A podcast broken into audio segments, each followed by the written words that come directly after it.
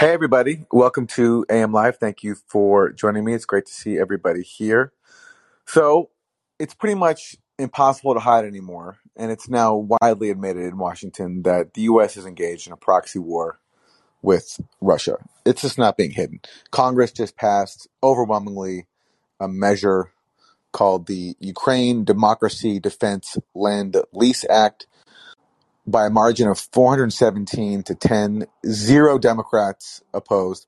And what that bill does is it revives a, a World War II era authority to make it faster to assist a foreign nation with U.S. military equipment, which is what the U.S. is doing in Ukraine because it's waging a proxy war there to to bleed Russia. Uh, Joe Biden made that clear this week when he announced another $33 billion in aid for Ukraine, most of that in military expenditures. Nancy Pelosi led a delegation of Congress members today, including Adam Schiff, who's one of his chief concerns for the last five years has been ensuring that the U.S. proxy war in Ukraine continues unimpeded. And now he's presiding over a complete victory for that agenda. And Pelosi pledged to continue supporting Ukraine, quote, until victory is won. And victory as defined by the U.S., not as defined by the Ukrainian people. So that's the state of affairs. And concurrently, we're seeing with the increased militarization of this conflict, increased U.S. support for for that effort, uh, we're seeing now an attempt that I've never faced in my lifetime before of policing any countervailing viewpoints. We've seen that already with the suspensions on Twitter of voices like Scott Ritter and many others who were providing uh, a balance to or a contrary point of view to the dominant narrative in the U.S. We saw that with the efforts to take down the successful efforts to take RT, the Russian-backed network, off of the air, which succeeded. And this week we saw a new phase of this campaign with the appointment of by the Biden administration of a new so-called disinformation governance board headed by a woman, Nina Jankowicz, who has a long history of working for U.S. state cutouts, even served as an advisor to the Ukrainian government, with a long record herself of actually promoting disinformation, whether it's Christopher Steele, author of one of the most consequential pieces of disinformation in recent memory, the Steele dossier, um, also saying that, uh, attacking the site that I work for, the Gray Zone, saying that we're a part of a Russian influence operation, which is a libelous claim. But, you know, that's nothing new for us to face claims like that. It is rare, though, to hear it from a government official, and that's what Nina Jankowicz is now. Uh, and the aims of this board are very, very unclear. They say there's nothing to worry about. We're only going to be policing disinformation that causes harm. But we all know what this is really about. This is an effort to uh, you know, normalize this culture we have where anything deemed outside of the establishment consensus is so-called Russian disinformation. That was the playbook laid down by Russiagate. And it's only escalated as Russiagate itself has led to the this all out this all out hot war in Ukraine in which the US is a major belligerent. And so how is the Washington press corps treating this? Well, last night we saw a good uh, illustration of where they're at uh, with the White House Correspondents' Dinner, this uh, gathering where Washington elites in politics and media, including Joe Biden himself, gather to celebrate each other. And amazingly, Joe Biden outright praised the media for essentially advancing the U.S. agenda. And I'll just play a little clip of that. And at home, a poison is running through our democracy. Of all, all this taking place with disinformation massively on the rise, where the truth is buried by lies and the lies live on as truth. What's clear, and I mean this from the bottom of my heart, that you, the free press, matter more than you ever did in the last century. I really mean it. So if you're at home watching, we've all seen the courage of the Ukrainian people because of the courage of American reporters in this room and your colleagues across the world who are on the ground taking their lives in their own hands. So that's a bit of Biden speaking last night to the White House Correspondents' Dinner, just basically patting people who call themselves journalists on the head for a job well done. And what that means is promoting the U.S. state line on Ukraine. And before that, I, I imagine also Biden is appreciative for a U.S. media that refused to report on the contents of Hunter Biden's laptop just because some anonymous intelligence officials declared that it's Russian disinformation, which of course we all now know was a, a complete fabrication, aka an act of disinformation itself, an act of Russiagate disinformation. And today on CNN, I have a clip I want to play for you quickly. This is how uh, Brian Stelter of CNN, and I think he's capturing a, a prevailing view inside the Beltway media. This is how he's reacting to concerns about a new government disinformation board, the, the disinformation governance board. And Brian Stelter basically says that it's any concern about it is essentially just right wing uh, hysteria. Oh, and he's interviewing, by the way, he's interviewing somebody from the National Democratic Institute, which is a state funded uh, organization that is used to essentially promote U.S. foreign policy around the world, which often means promoting regime change and destabilization of, of disobedient governments. So this is Brian Stelter speaking to her. Here in the U.S., there's been a, an uproar in recent days about the Department of Homeland Security setting up what they call a disinformation governance board. Um, this has been mostly a Fox World story. It, uh, it, it, it come up earlier today on CNN State of the Union, but I don't think people know what it is and what it isn't. And there's just been a lot of, of right wing uproar without knowing what it is. So, do, are you in, uh, aware of this at all? What is this all about? Aware of it, and I think the first thing is is that it's a board, exactly as we say. It, it is meant to bring together people to coordinate a lot of the efforts inside of DHS. That means law enforcement. That means emergency services like FEMA. They've all been doing counter disinformation efforts for a while to give us accurate information about uh, uh, human rights abuses, but also about disasters and where people can get assistance. So coordinating that activity, making it speak with one voice, and being a stronger advocate to tech companies and engaging the public and academia, that's really what they're after. Oh, that sounds like common sense. But when I Google this, all I see is like Joe Biden's Ministry of Truth, and they're going to, you know, like it's this, there's this incredible backlash to something that sounds like basic government bureaucracy. It is basic government bureaucracy. And around the world, what we're asking for governments to do is to step up more and to play a bigger role in advocating for people. The big litmus test is, is civil society included? Is the media included? And so far, everything we've heard about the board, which is new and just started, right. shows us that that is the intention, is to be fully transparent and to demand more from our government in terms of how they protect us from disinformation and enable us to have information that protects our country mm. and advances our ability to survive in a, in a major incident, for instance. So that's the prevailing view on CNN, courtesy of its chief media correspondent, Brian Stelter, that having a government disinformation board is just basic common sense. They're just out there looking for us.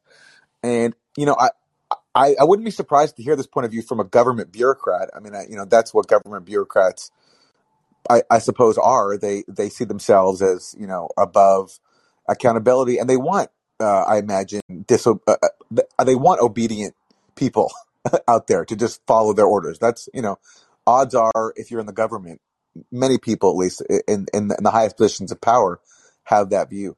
But to see so many people in the media celebrate this as if it's a good thing for our government to be telling us what is disinformation and what isn't, especially given how many times our government with media complicity has been caught spreading disinformation. Uh, I never cease to be amazed, no matter how many times I see it. And of course, the point to make about all these people, whether it's Carla Jankowicz, the the uh, the new head of this board, um, or whether it's sorry, that's not her name. It's uh, what is her name? Is it Nina Jankowicz? Yeah, Nina Jankowicz, not Carla. Whether it's her or whether it's Brian Stelter, the people who claim to be most concerned about disinformation and who claim the right to police so-called disinformation are themselves the biggest purveyors of disinformation in this country. There's just nothing close. I mean, look at the long rap sheet they have. Russia Gate, every every major allegation related to Russia, you know, that came out of that, the Russian bounties in Afghanistan, Hunter Biden's laptop is Russian disinformation, Colin Kaepernick, that that controversy was started by Russian bots. That comes courtesy of Kamala Harris. She actually said that. You can go on and on and on, and many other more dangerous incidents like the Iraq War, the war in Libya, and all the lies used two justify these conflicts. But uh, that's where we're at, and I think the consequence we're going to see is continued uh, cracking down on voices of dissent in the name of policing disinformation. Just this week, a number of independent journalists, uh, including uh, Mint Press News and Consortium News, to genuinely adversarial media sites reported that PayPal has cut them off and they can't collect donations anymore. And I, you know, all this is a part of that same campaign. It's to marginalize voices of dissent, make it impossible for them to operate. And a part of that p- playbook is to stigmatize them as as pushing so-called disinformation. So that's where we're at. It's uh it's bleak, but uh, it makes for a, an exciting time for those of us who don't want to accept that state of affairs. So let's take some calls. That's my opening rant. And Sam, you're up first. Hey, Aaron. I hope you can hear me all right. Yeah, we can hear you. Well, first, uh, just to go back uh, last week, um, your article on the whole thing in Syria was really great. Um, I remember mentioning to you that uh, there was a think tank group, but I couldn't think of the name at the time. So just to clarify, it was called the Crisis Group. If you ever get a chance, look it up. You'll you'll laugh pretty hard in what their viewpoint is. But um, to your point about this whole uh, state media, um, you know, it is. It, it, I don't think anyone can be surprised by this. You know, it, yeah, it ceases to amaze us, but being amazed and being surprised, I wouldn't really say it's you know hand in hand because let's let's remember just historically, people who spoke out against the Iraq War were fired from MSNBC or contracts were bought out when uh, you have people fr- who supported the Iraq War who coined terms like axis of evil are promoted, you know, they can only fail upwards. I feel like we already had set that precedent a long time ago, and there's never a need to correct our uh, correct for the media to correct themselves. It's always yeah, okay, we might have not gotten that right, and sure, we might have you know ran with the story about Viagra's and Gaddafi's soldier, but it's not our fault. That's what the intelligence had said and then you're and then they'll say well yeah okay we have to you know question the intelligence and but they never do you know? And i think the reason people i want to say the media is so keen to get on board with this is because they spent all those years pushing russiagate and when it was again nothing like everything they had hoped for um, never panned out they kind of were wondering like okay what do we do now but then you have the Russian invasion of Ukraine, and to them that was like Christmas, uh, New Year's, and everything, and their birthday all wrapped up. So this is a great way for them to go. Ah, see, we were right about uh, the Russians and how they act. So I think this is just like the next step. I, I don't think anyone's surprised. I'm just more surprised that so so-called left YouTube channels don't cover this at all. I, I haven't seen too many of uh, too many YouTube channels covering this outside of very few marginal you know channels this has gone widely unnoticed, in my opinion.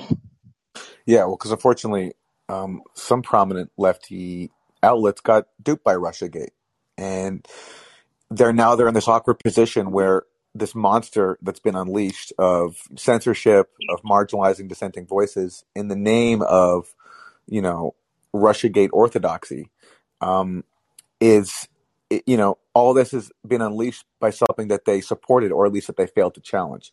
And rather than just acknowledge that, they are essentially either doubling down by going along with the Russiagate orthodoxy or just ignoring it, pretending that they're too cool for school and it doesn't exist. But it's real.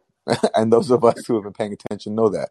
And so, look, it's, yeah, um, it's too bad, but it creates a wide lane for those who are willing to have the courage to take it on. But I, I agree. It's, it's, uh, it's been very disappointing for me to see how people, um, have been reacting to this climate because it's sending a message that basically only those who are willing to play along and not challenge very damaging propaganda um, are going to be like the acceptable lefties, like the ones that are allowed to um, to exist, is like those who are essentially cooperate with their silence, and that's very that's just depressing. And unfortunately, there are many cases where you can replicate that. Like with Syria, uh, you know, which you mentioned, it's a similar thing. Some people just, if they, some channels, some lefty channels, either parrot the propaganda or they just ignore it because they get the message that if you go certain places, if you cross certain red lines, you're going to get marginalized, censored, called names.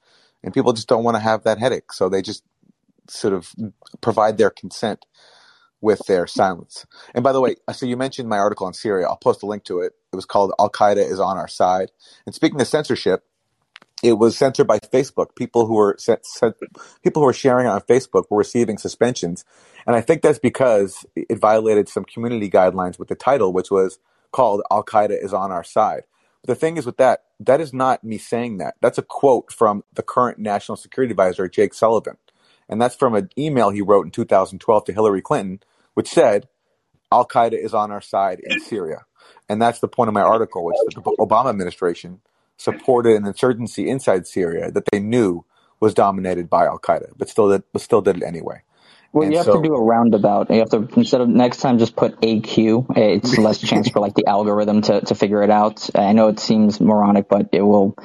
Was that was that article? I read it through a clear, real clear investigations. Um, I don't know. Yeah, that's where- I published it. That's right. But Okay, I yeah. also I also published it in my simultaneously in my Substack, and anybody who shared it via Substack got suspensions, or at least many people who shared it via Substack got suspensions, and and for a couple of days. Some people even said for thirty days, but um, that's just what it is. But it's funny is again, it was a I think it was for a quote that is from Jake Sullivan, the current Yeah. national security advisor. So is, is Jake Sullivan then? Is he disinformation, or is he is he like do his words violate community guidelines? It's just it's a pretty absurd situation, but it's very normal in the current situation we're in. And as you alluded to, a group that is essentially advocated for normalizing with Al Qaeda, which is the group that currently rules the Syrian province of Idlib, is the International Crisis Group, which is a you know Mhm. heavily government funded group that supposedly helps uh, provide advice and mediate conflicts, but they've been advocating essentially recognizing Al Qaeda's control of the Syrian province of Idlib to uh, use it as, in the words of uh, Jim Jeffrey, who was a top official under under Trump, use Al Qaeda as an asset for the U.S. in Syria, and that's basically been the, the U.S. policy there.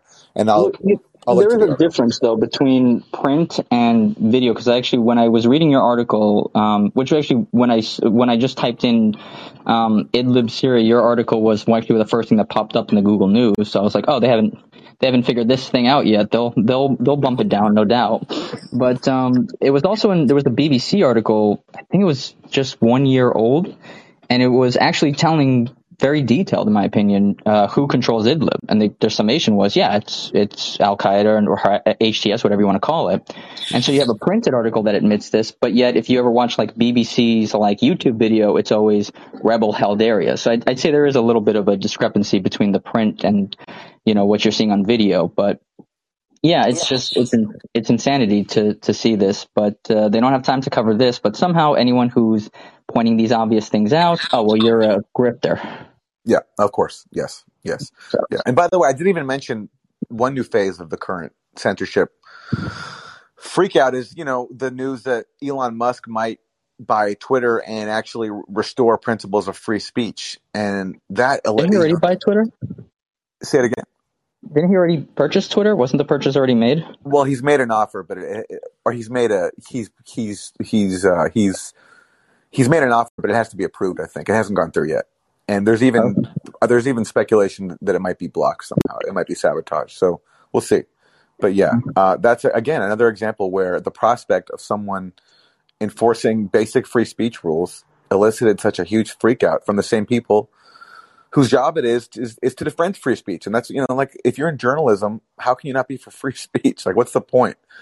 Unless you want to be a government stenographer. So anyway, that's it. That's a whole other aspect. Um, Sam, Because thanks then for the you, call. you'll be well, you'll be shipped to Germany like Hirsch was. Yeah, exactly, exactly. right, take care, bro. Thanks for the call, Tom. You're up. How you doing? I'm well. How you doing? Good. I, I was just wondering if you saw the uh, Sam Seder critique of you. He called you a ball boy. By any chance, did you see that? I did see it. I did Yeah, see it. I- I, I I'm was- I weighing- was- yeah. Are you Go ahead. weighing in on that? No, I, I. The thing is, like, you know, you, you say critique, but actually, did you see a critique in there at all of me at all? no, I just saw total No. bullshit. I mean, the Yeah. guy's a fucking hack. Sorry.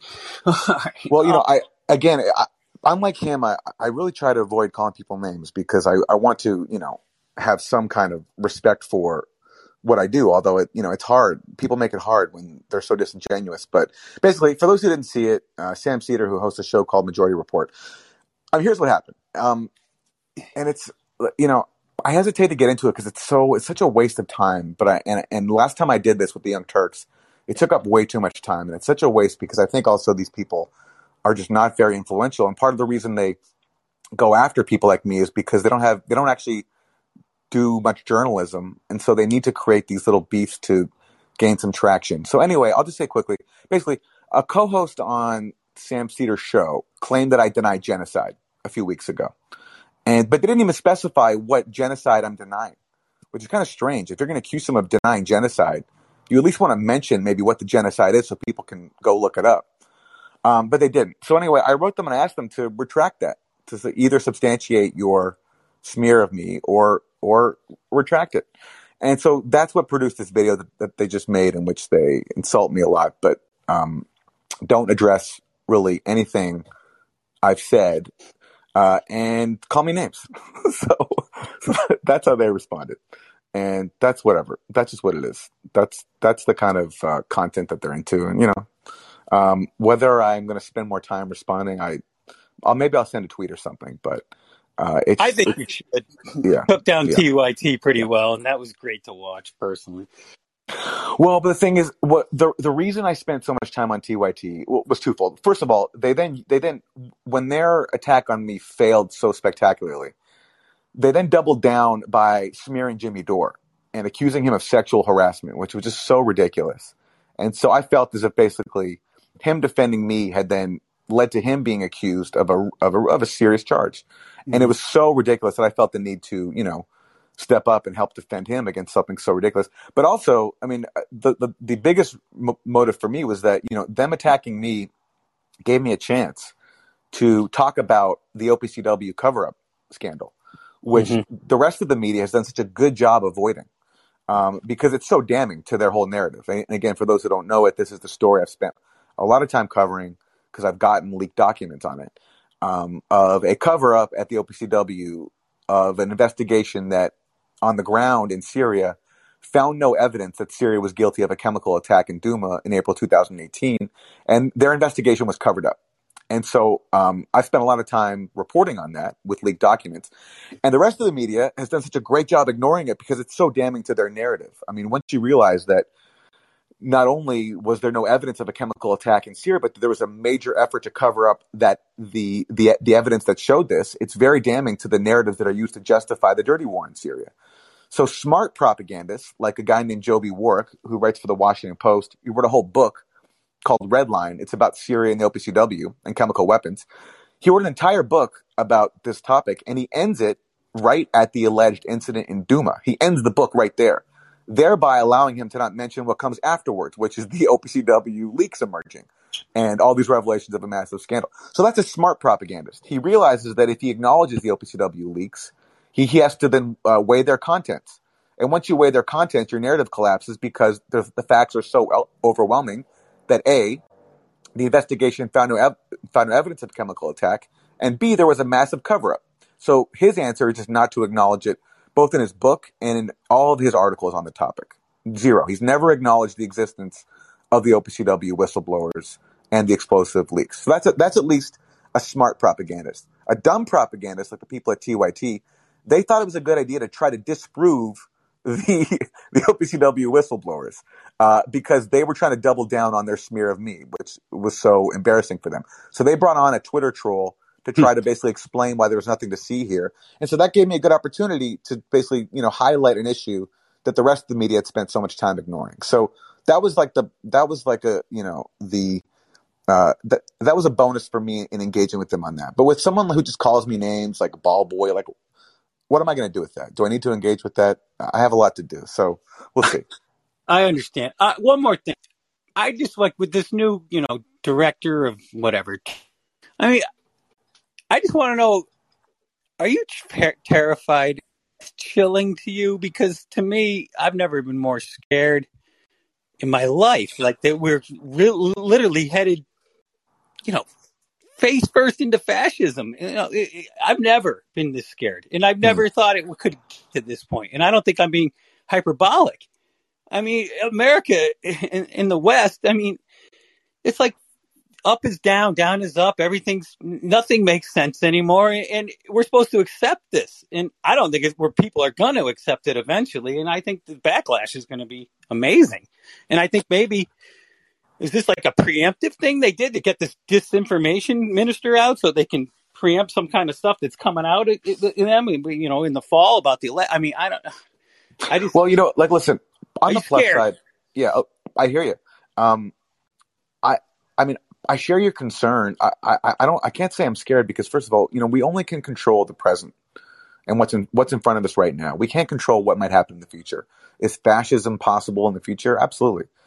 Are developments like this possibly putting us on the road to fascism? Maybe, but we don't know that. You know, what we do know is that we can control the events in front of us right now, and all of us have a role in that. So to me, I just it doesn't. I don't see the point in in getting too scared about it because that's because then you're tying yourself to a, a, a something that's far in the future, or at least that's out of our control uh, ahead of us. Like we're in control of what's in front of us now. And look, the world's been a lot worse than it is right now. As scary as it is right now, you know, my maybe it's my own in my own case. Look, in my family's experience, my father was born into uh, you know uh, to Nazi ho- occupied Hungary. You know, mm-hmm. that's so. It's just you know knowing what people have lived through, you know, in the past and what people are living through now, and compared to our own situation, I, I just, it's not. I don't I can't get. I just feel like we're going backwards, though. You know, absolutely. Listen, it's a it's a scary. I totally share your concern. It's a scary time. It is, uh, but the question is, um,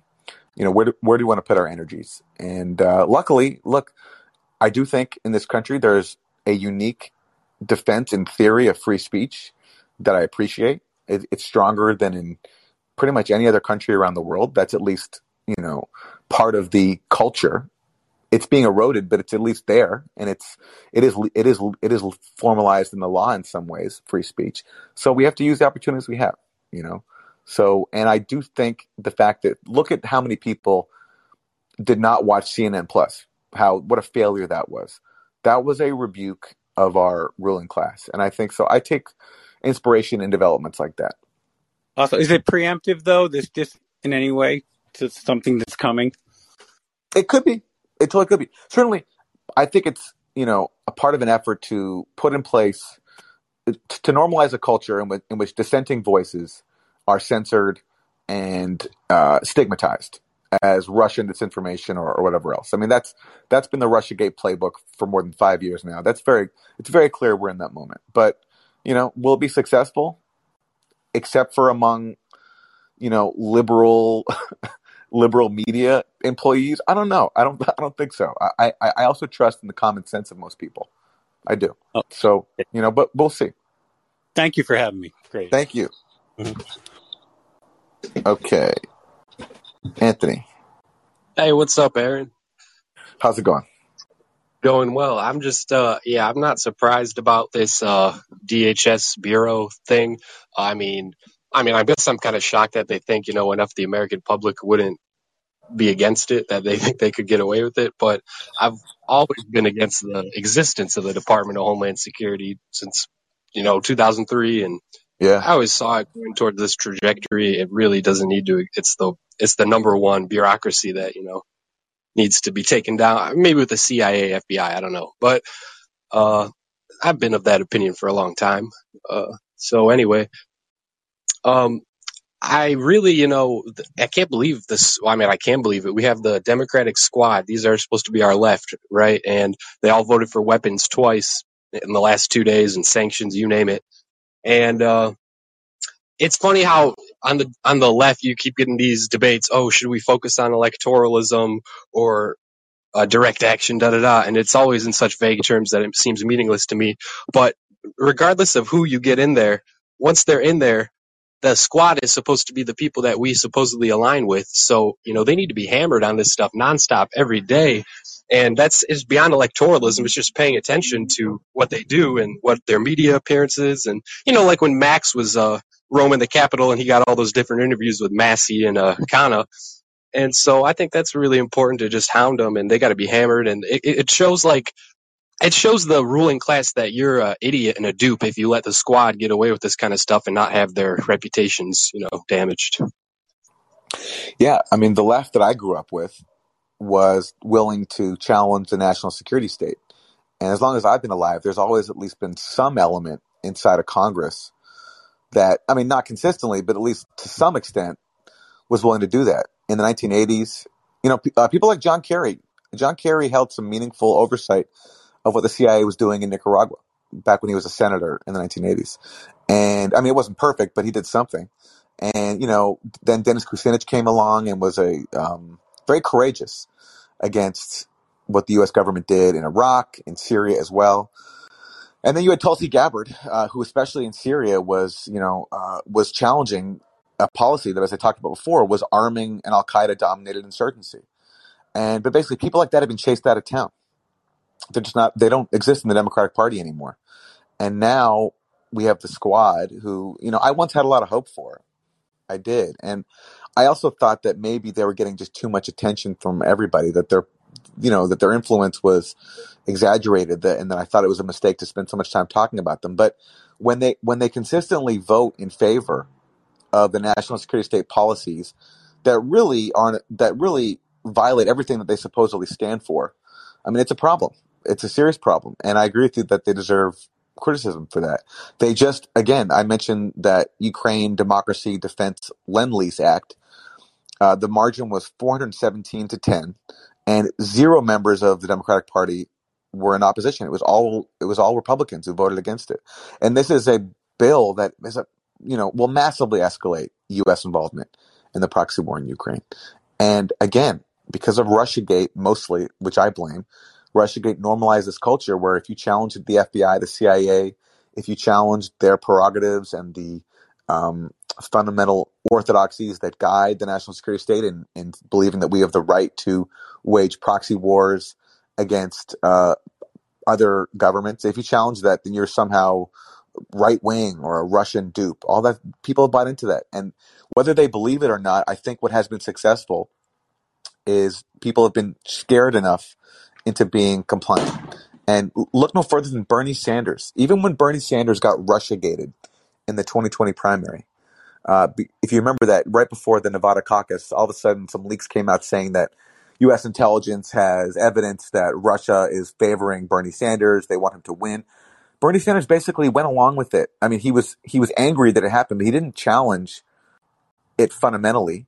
Uh, his advisor Matt Duss said, "Yes, like we believe the intelligence."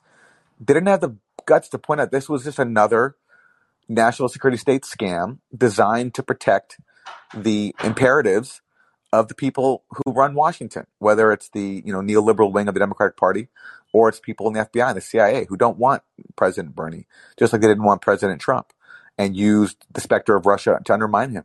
Um, so even when RussiaGate was used against Bernie, he still didn't speak out against it, and that speaks to how successful a disinformation campaign campaign it's been.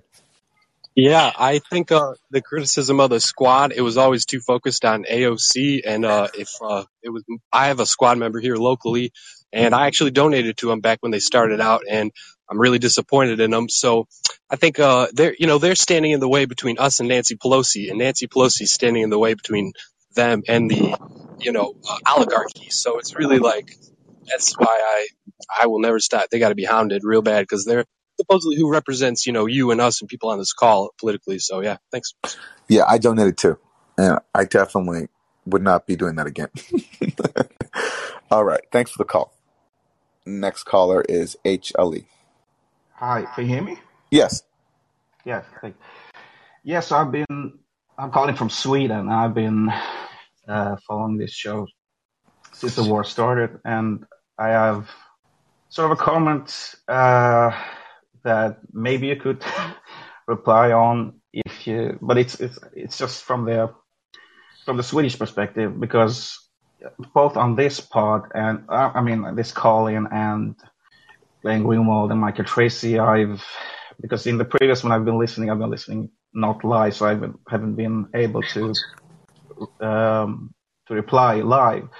But there's been a lot of questions about why Sweden and Finland are thinking about joining NATO when when it's things have been working well for them, being like neutral countries.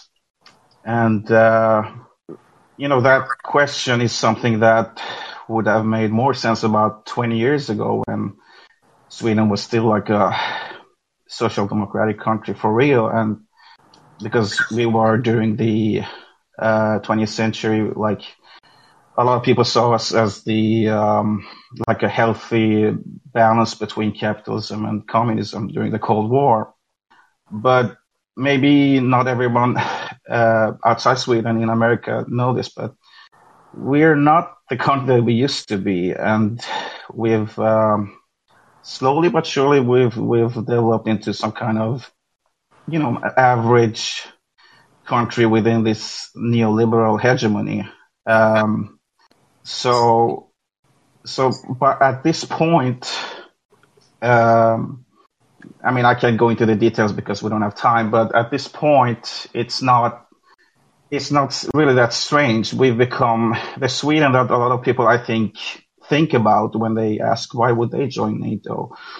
That Sweden doesn't exist anymore, and just like you, a lot of things are similar here to to North America. It's it's like we've just realized we don't have left wing politics in this country anymore, and we're we're just like average Western European country that follows the line of America, and I don't think I don't think we can go from that line of you know neoliberal American led hegemony because I guess there are a lot of financial uh, connections between these countries that, that wouldn't even allow that. So eh, I know it's not a very happy message I'm, I'm sending here, but that's the truth. And there's always been paranoia about Russia, even during Cold War, but it was it was still. I mean, I'm I'm old enough to remember that 20 years ago, it was still Sweden was still the Sweden that a lot of people still think about, and we used to look at America and think, oh, they have they're so capitalist and they have no left wing politics for real, and and now we're just where where you Yeah. guys were Yeah. back then. You know, let me quote you something from the Washington Post. This is January 28th. The Ukraine crisis is a major test of Biden's presidency as Putin challenges Washington's dominance of transatlantic security. And I thought that that passage perfectly captured what this entire Ukraine crisis is about. Not about defending freedom in Ukraine or democracy, but about what the Washington Post calls Washington's dominance of transatlantic security. And, you know, Yeah, I don't, I'm not European. Um, I haven't been to Europe in a while, but yeah, and and I understand for some people, you know, on the surface, if you are in NATO, if you're allied with the U.S., then you you know you have protection. No one's going to invade you. You're living under the Washington's umbrella, but it means you have to follow Washington's orders, and yeah, and also and it, it also means that Washington is content to destroy your economy when it yeah, becomes convenient, as we're seeing now, especially in Germany, where Germany is paying a heavy price for basically being a lackey. And, you know, yeah, it always made sense to me to have what Gorbachev uh, envisioned, and uh, I think what Putin himself even proposed, which is have, you know, a European, like an integrated European security order and a European uh, economic order in which, you know, countries are, uh, have mutual security pacts and have economic pacts and everyone gets along. Uh, but the policy led by the U.S. has been, you know, there's that there's that line that the NATO policy has been to keep Russia down, uh, keep Russia out, keep Germany down, and keep the U.S. on top. I mean, that's pretty much what NATO has been there for. And um, you know, you mentioned, yeah, for Finland, uh, it sound and Sweden, it sounded like things were going pretty well, being neutral. But for yeah, but we haven't been neutral for a while, so I think yeah, it's not just the politics; it's also culturally. We've like I've seen how being proper lefting, like you can't really criticize capitals if they were used to, and yeah, if someone would call you a communist, you would be just as afraid as you'd be in America during the Cold Hmm. War. So Hmm. that's the sad thing that it's it's not just the political limitations; it's also also culturally we've been we've become more and more neoliberal. It is sad, and and it's and you know if you look at Europe, I mean, who are the politicians that have been you know the major politicians that have been, like you know posing a major challenge to this neoliberal order? Well, there was Jeremy Corbyn who came a few thousand yeah, votes short of becoming prime minister. But what happened? Members of his own party sabotaged him. yeah, yeah, Um, yeah. w- in The 2017, Swedish Social Democrats were talking shit about him here of too. course they were. Oh, Yeah, yeah, of yeah, course they were. Of course they were. So that means that the only other alternative is people like Le Pen in France. You know, yeah, uh, yeah, who has made a lot of bigoted comments and has you know has a history of coming from a very bigoted family. So these are so these are the alternatives. Like there's either if you have a genuinely social democratic leader like Corbyn, they're going to be sabotaged from within yeah, their own party, and the only alternative Yeah. left is, is on the right, and that's you know that's where people are going to turn if they if they have no other option because you know uh, Yeah. working people especially in France, I think that Le Pen got a majority of the working class vote, and, unless I'm wrong, um, Yeah, because there is no Mhm. there is no credible alternative on the left speaking to their concerns right now, and by credible credible I mean with with with uh, you know serious support, you know. Um, Yeah. that's just how it is. So I feel for you. That's a funny thing because when I was young, you know, they would always always talk about socialist Sweden, but now it's like for me to find some kind of real socialism or left wing policies, I have to. I mean, the American left, at least there's some trace of it, like like this Callin and Michael Tracey and Glenn Greenwald. But as far as I can tell, maybe maybe I'm missing someone, but I can't. There's nothing here because tradition. One thing that is still like it was before is that Sweden is, Sweden is very like consensus driven. So like when when something becomes the norm, it becomes very strong. So it's very um, hmm Yeah. yeah All right. Well, listen, we're gonna move on. yeah Thank you for the call. I appreciate it. yeah. I appreciate. Thank for thank for everything. Yeah. Thank you, Nima. You're up. Oh, sorry. Can you guys uh, can you hear me? Sorry. No, just um, just to build on your the previous caller's uh, thing about Sweden. I live in Sweden as well, and, and I can tell you that there is no doubt in my mind that Sweden is going to commit the ultimate suicide and join NATO because, as we heard tonight from the Swedish foreign minister, she was she said that she was convinced that. Finland are joining NATO, and the Swedish Prime Minister said earlier today that should Finland join, it completely changes the security order of Scandinavia, and, and that's all you need to know about that. I mean, it's, there's no doubt in my mind now that Finland and Sweden are joining NATO, which is absolutely insane. But to be honest with you, Aaron, and, and, and everyone else listening, the this notion of neutrality has been been dead for quite some time in this part of the world. Mm. Um, they, they cooperate with NATO in, in every single way. The the issue is, however, is exactly as you as you stated.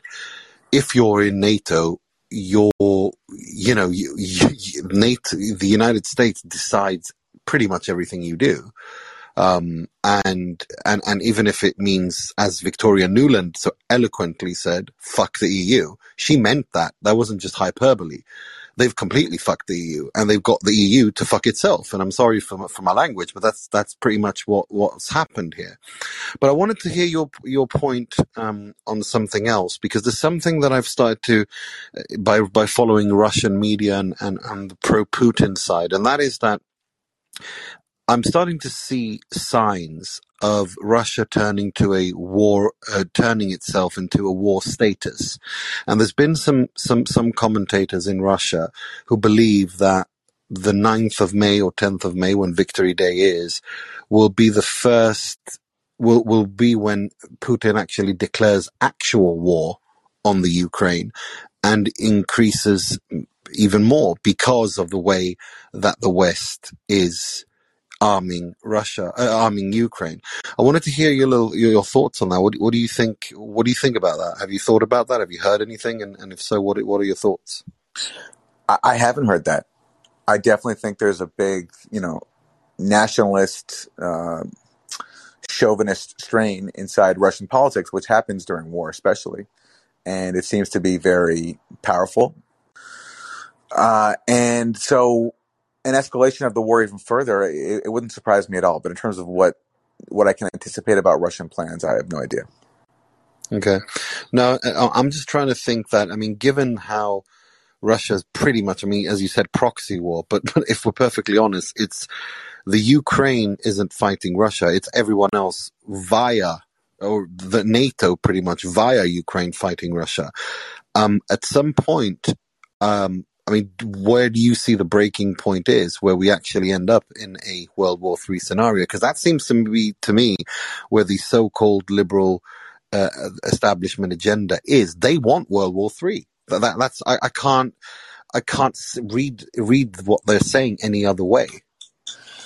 Well, I don't think it's monolithic. I, I think are certainly elements inside, you know, powerful circles who do want a war with Russia, who see that as the only way to destroy what they see as a, you know, uh, existential foe in Moscow. But I don't know how widespread that view is. And from what I've seen inside the Pentagon, the Pentagon does not seem very keen to engage in a war with Russia. The Pentagon has a major say over that. I could be wrong, you know, um, but Why uh, do you, why do you think that? Sorry, why do you think the Pentagon does not want that? Because if you look at you know who's been leaking stuff during the war that has undermined or at least not bolstered the dominant narrative, it's come from the Pentagon mostly, and that's not surprising because the Pentagon is the you know one that has to actually fight the war, Yeah. and they know what they know what that war is, and often you have political people in the State Department or, or CIA who don't you know that's not their concern. They're just there to advance a political narrative. And uh, they have other things on their mind. But it's the Pentagon that you know has to have accurate intelligence to be able to do their job properly, and so and that's why I think they just don't want to take this to its logical conclusion. So I'm not convinced that we're going to enter World War III. I don't rule it out. Um, there are certainly people inside Washington who want it, but I uh, look. Biden could have, for all he's done, that's been escalatory. He, you know, he could have escalated by now if he wanted to fight Russia. It, he, he could have gotten U.S. forces involved.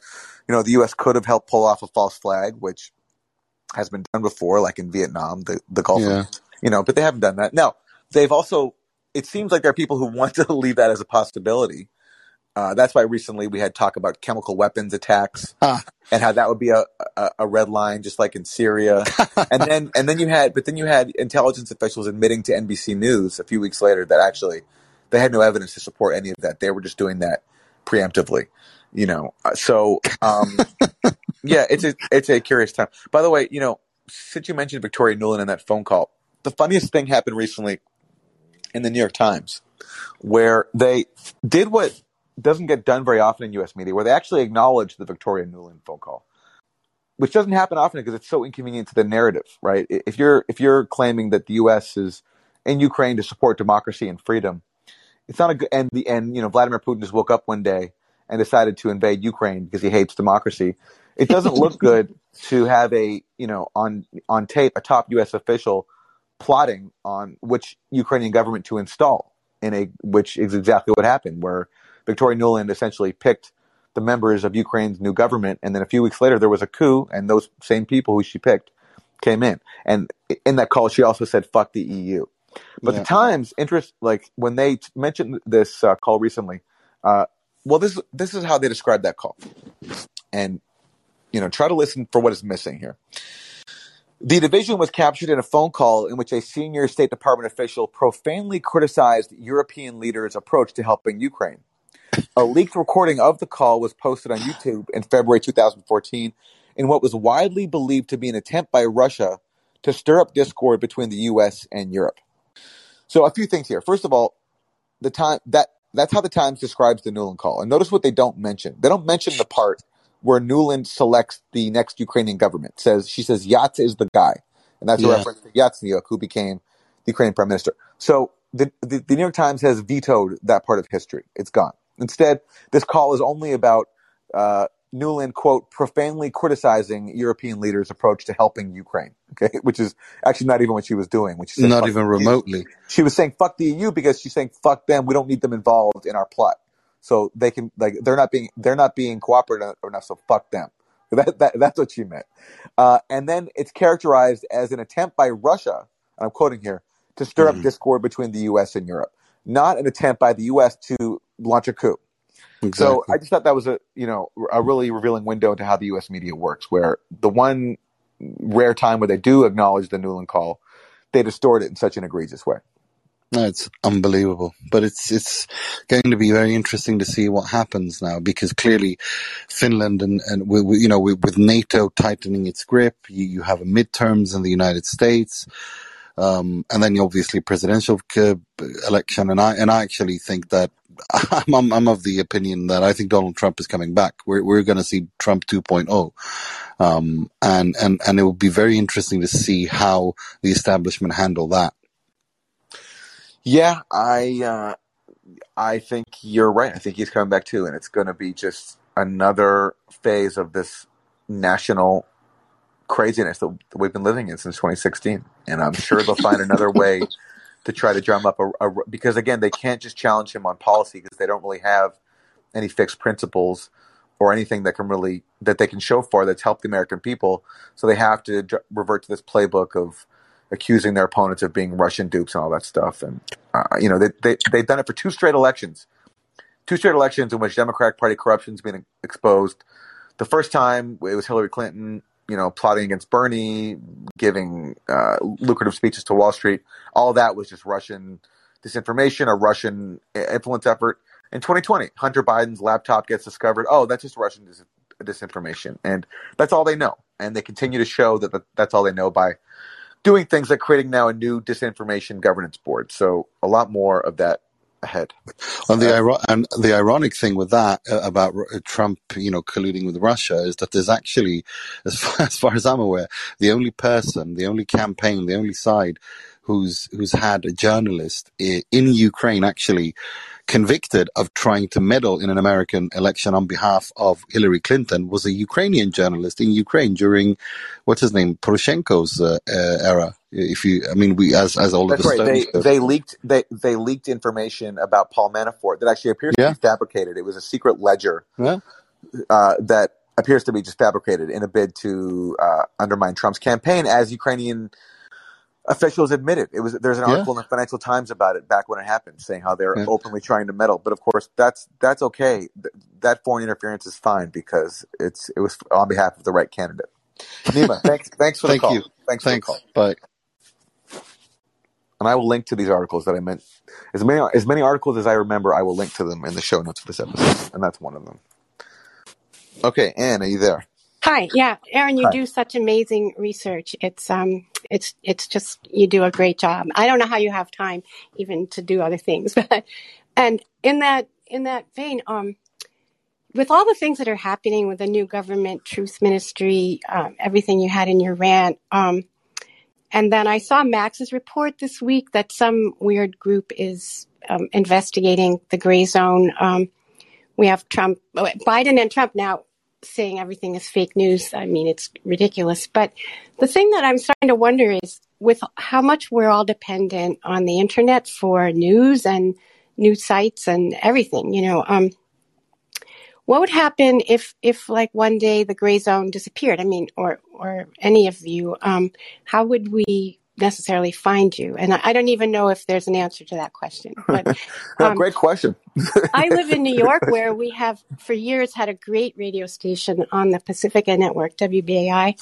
Yeah. Um, there's there's Pacifica in California and a few other places, but without that and without the internet, I don't know, it would be very very difficult. Um, be very hard, not only for information but just psychologically, because uh, I I don't. There's no one in my life who, who has who can talk about this stuff.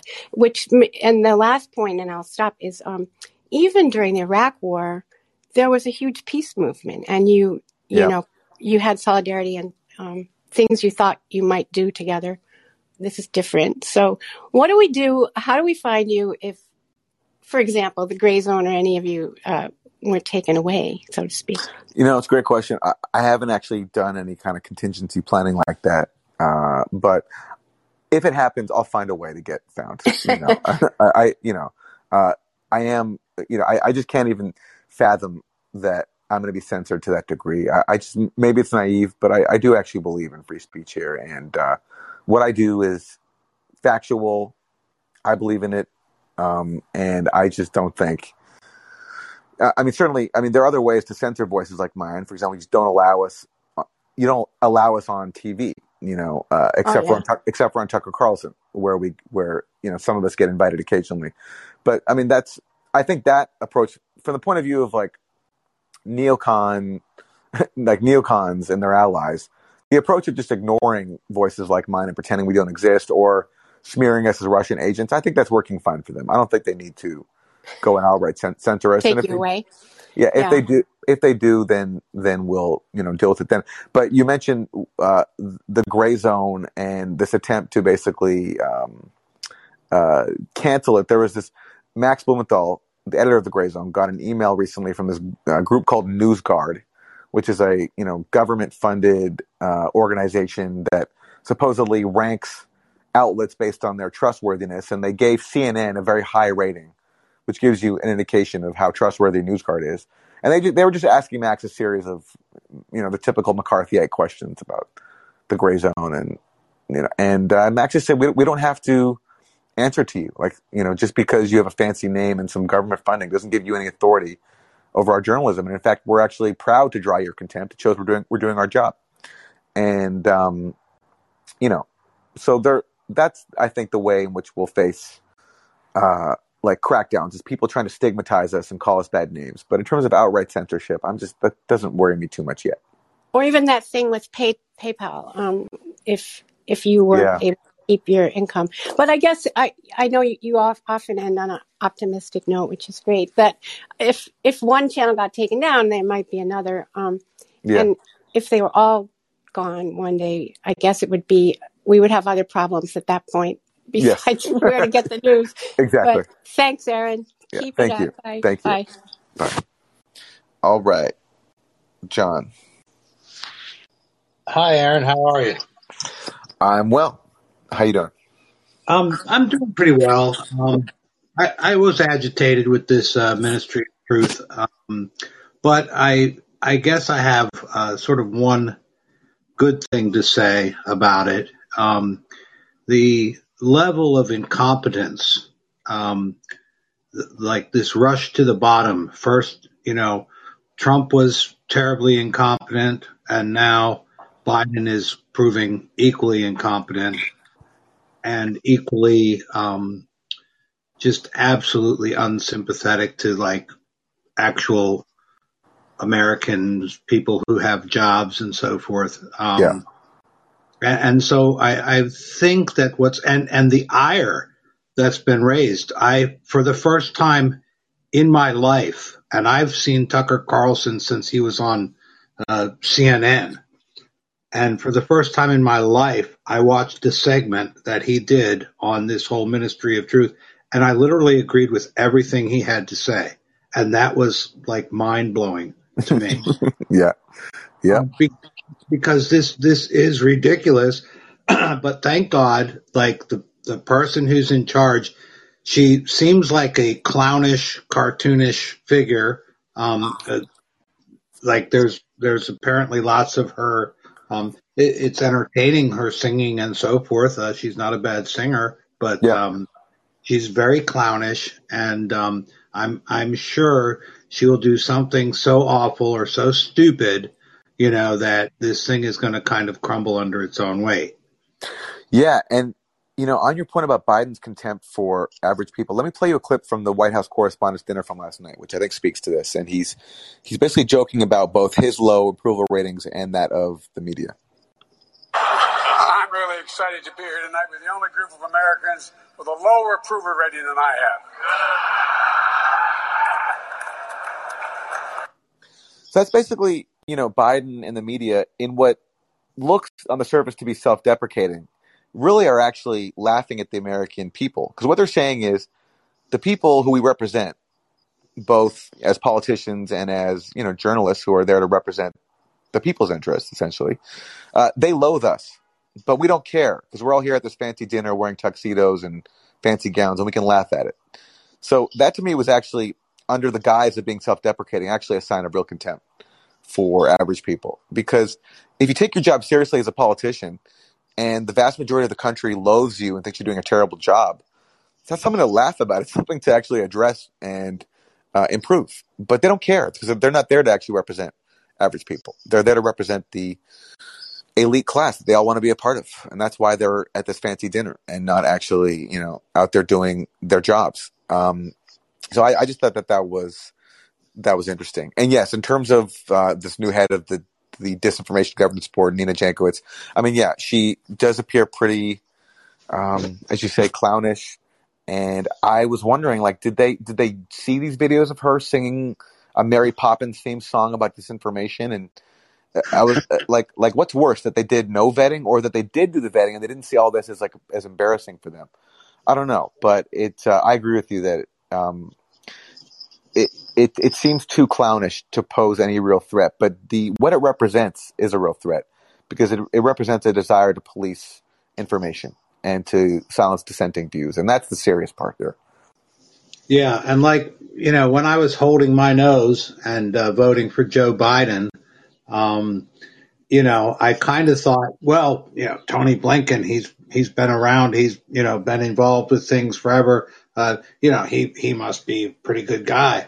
And um, you know, uh, for instance, I speaking of the incompetence, um, I just heard uh, Pepe Escobar uh, with Richard Medhurst um, speaking toward the incompetence, and um, he he thinks Tony Blinken's a joke, an absolute joke, and he uh, you know fully believes that most of the other um, you know actual functioning State Departments uh, of our allies and enemies also find him to be a bit of a joke.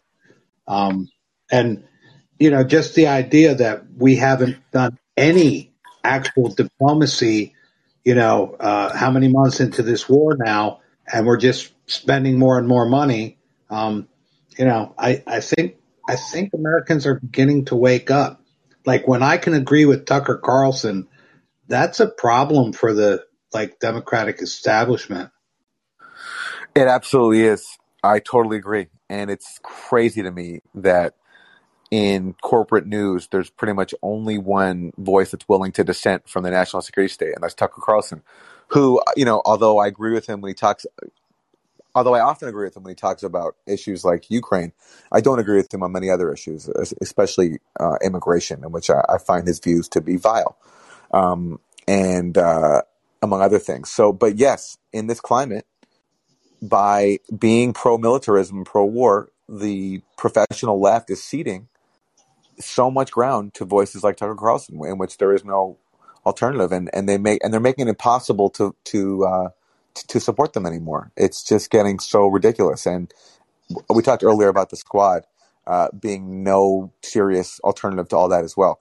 On the point of Blinken, let me play one clip. This is Blinken back in 2015 when the Obama administration had a much different approach to Ukraine. Obama refused to arm Ukraine in the way that you know people like Joe Biden wanted him to, because he didn't want to send weapons to Ukraine and didn't want to further inflame a proxy war that you know Obama rightly recognized Russia would always be able to win, and it was Blinken's job working for Obama then to explain why. So this is what he said back then. In a sense, if you're playing on a military terrain in Ukraine, you're you're playing to uh, Russia's strength because Russia's right next door.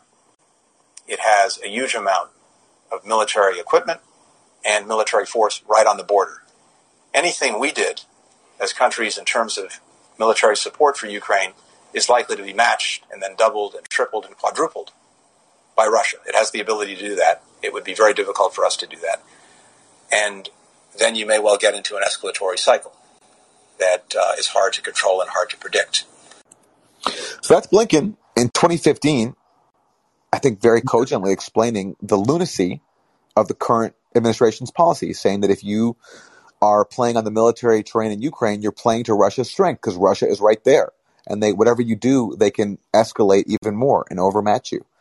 So now Blinken, that's in 2015, that's him in 2015. Now in 2022, he's out there being the face of the exact opposite policy of doing everything he warned against back in 2015. And that speaks to the complete absence of any principles among our uh, ruling elites. And I, I, think can't think of a more just a, a bigger po- poster child of that than Blinken, who is constantly talking about the sanctity of international law while repeatedly violating it wherever it's deemed convenient. And uh, but anyway, that's that's who our diplomats are.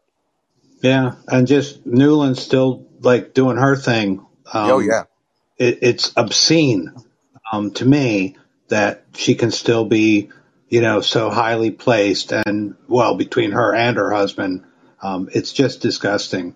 So it is, and you know, you know, I haven't really done much on RussiaGate recently because the war in Ukraine, you know, subsumes everything else. But Victoria Nuland, you know, she has a really deep RussiaGate tie. I wrote about this recently in an article I did about how the FBI has this origin story that the Steele dossier had nothing to do with their investigation of Trump and Russia. And I noted that New, it was New, Nuland played a huge role in the in the dissemination of the Steele dossier. First of all, her and Christopher Steele worked closely together. Steele was like a trusted source of hers, including giving her reports about Ukraine back when she was working under Obama. And then uh, in the summer of 2016, when Steele wrote up his reports, it was Nuland who authorized the first FBI agent who met with Steele to go meet with him, to go travel to London to meet with him. Nuland gave that FBI agent the green light to go meet with Steele in London. And then Nuland even received Steele's allegations in, in July before the FBI originally, uh, before the FBI opened, officially opened up its investigation, Crossfire Hurricane. So Nuland actually is a is an overlooked player in RussiaGate as well, and perhaps we'll learn even more from the Durham investigation, which is now currently focused on the Michael Sussmann case, the, the the Clinton lawyer. But it's just the the like the the web of deceit here, and its connections to the current war in Ukraine, I think are greater than we currently even understand, and hopefully. If the Durham report is ever allowed to be released, and if Durham ever really, you know, goes where I think he should go, then we'll find out something even more damning. But it's it's really incredible how much all of this has completely evaded media scrutiny. If we had a media that does its job, it'd be talking about connections like this, but it doesn't. And so it's left for those of us who do pay attention to try to work out the the puzzle uh, until, of course, we get canceled and censored. So you know, we'll see. Interesting now that because you had an earlier caller um, making the point that maybe this uh, Office of Disinformation may be preemptive, and that that could be it exactly. You know, I I remember like seeing this the way the entire media cascaded upon this this whole uh, Hunter Biden laptop is a fake, and now it turns out it's absolutely true.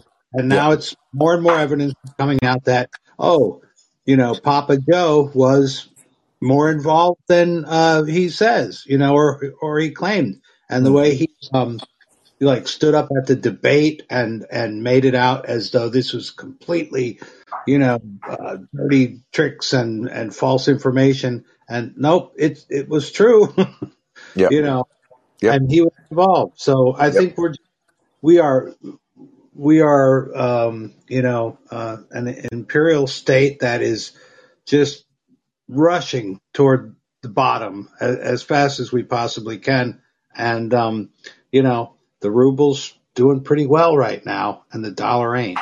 Yep. Yep. John, thanks Uh, for the call. thanks so much, Aaron, for for all you do. Thank you.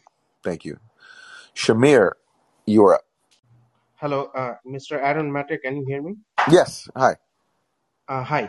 Uh, I just, uh, you know, you recently said that you are agreeing with uh, Tucker Carlson. Uh, I just wanted to know, have you seen the interview of Noam Chomsky where he said that the only Western leader who is talking about negotiation is Donald Trump? Could you please talk Yeah, I did say I did? I did say Chomsky made the unfortunate but but accurate point that the only Western leader right now who is proposing anything sensible when it comes to Ukraine is Donald Trump. And Chomsky is not praising Trump. In fact, Chomsky says that Trump is the most dangerous person in the world based on Trump's overall agenda. But Chomsky is making the point that our Western political leaders are so deranged right now and so war obsessed that that um, even Donald Trump is being a voice of sanity and calling for diplomacy to end the war. And that's not a commentary in defense of Trump. It's a commentary on just how degraded our political culture has become and dangerous it's become. Uh, I just wanted to ha- have another question. I mean, you, you uh, Glenn Greenwald, Michael Tracey, you talk a lot about Shamir, Shamir, if you could speak up a little loud, if you could speak a little louder, I'm having a hard time hearing you. Hello, uh, you and uh, uh, Michael Tracey and Glenn Greenwald, you talk a lot about the uh, debunking the media, but I wanted to know, uh, is there any accurate reporting I can get about the actual war that is happening in Ukraine and Russia? For example, uh, Patrick Cockburn, who writes for I think iNews right now, he's stay, saying that the first phase of war Russia lost, and now in the second phase of war in the Donbass, they have much better advantage.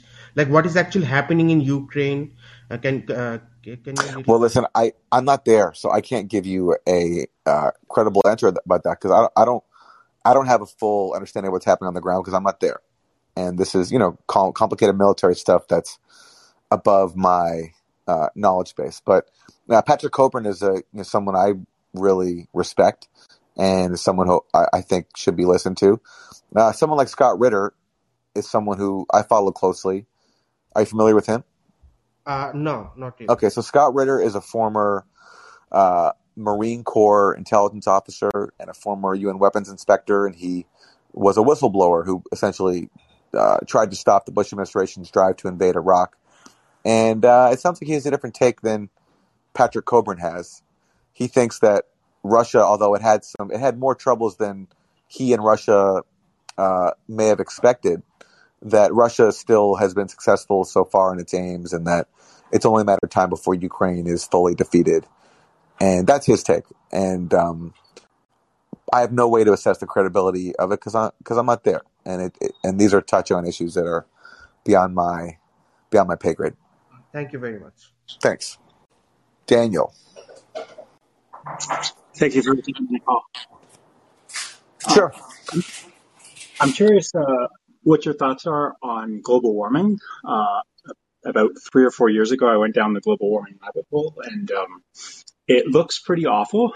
And uh, and maybe we will experience some very negative impacts in the next 10 to 40 years. And I'm just curious what your, your thoughts are. And I'm also curious if you've ever heard of a guy by the name of Paul Beckwith, who uh, does some YouTube, uh, has a YouTube channel. Uh, he's based out of Ottawa and he does some uh, analysis on uh, scientific reporting on, um, on global warming. I have nothing really novel to offer on the topic except just I'm I'm concerned about it like everybody else. Okay. Uh, I've never then, I've, I've never I've never heard of this guy, so I, I can't oh speak to no, him. yeah, maybe you could check him out and uh, interview him. Uh, he's pretty interesting. Okay. Uh, what's his name again? Paul Beckwith. Paul Beckwith. Yeah, Okay. He's All been right. on CBC before, and uh, he's been on some some media, but not not a huge amount. Okay. Well, thanks for the recommendation. Thanks. Okay. Okay. Have a good day. You too. Andrew. Hello, can you hear me? Yes. Perfect. Uh, I'm using a new pair of headphones, so I wasn't sure. Um, so I wanted to ask. Um, I know this is a little bit off topic from what has been discussed so far, but I wanted to get your take on um, the current situation in the Pacific between China on one side and then US, Australia, New Zealand, etc. on the other side, and whether you have any insight on whether that could escalate into something that's even bigger than what's going on between the West and Russia, or if you think that maybe because of the differences between China's and Russia's foreign policy in the last couple decades at least, and really like since the Second World War, I'd say, um, if that's something that's less likely. Because that to me, if it does escalate, it seems like it'll be bigger and more scary, but I don't know if it's as likely as what's going on now.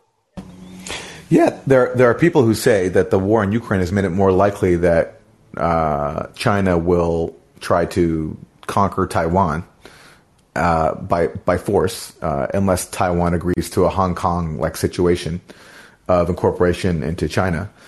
So, but I don't. It's not really a region I follow closely, so my insight there is very limited. I just, you know, in general, given that I, I'm primarily concerned with what the U.S. government does, because that's where I live and pay taxes to, I, I don't see why the U.S. should be involved in regions across the world like like Asia. I mean, what what business do they have there? Uh, China's business should be the business of itself and its neighbors. That's uh, that's pretty much what I can offer on the topic. Yeah, so what uh what worries me is the um the current situation over the Solomon Islands where US officials have visited the country to meet with opposition. They've basically um I think Australia was the one who told China that if China builds a military base on the Solomon Islands, then that'll be a red line for them. And so all of this has happened in Yes. Yeah, I, yeah, that's right. That happened. That happened very recently, and it speaks to how funny it is for the U.S. to claim to care about sovereignty, and you know Blinken's mantra that no country can dictate to another its security policy. Well, Yeah. he- here's the U.S. doing that with the Solomon Islands. It's a perfect example of U.S. hypocrisy.